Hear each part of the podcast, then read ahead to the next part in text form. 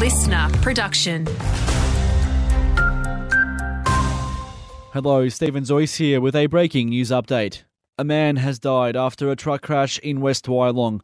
Emergency crews were called to the Newell Highway at around 11:45 last night.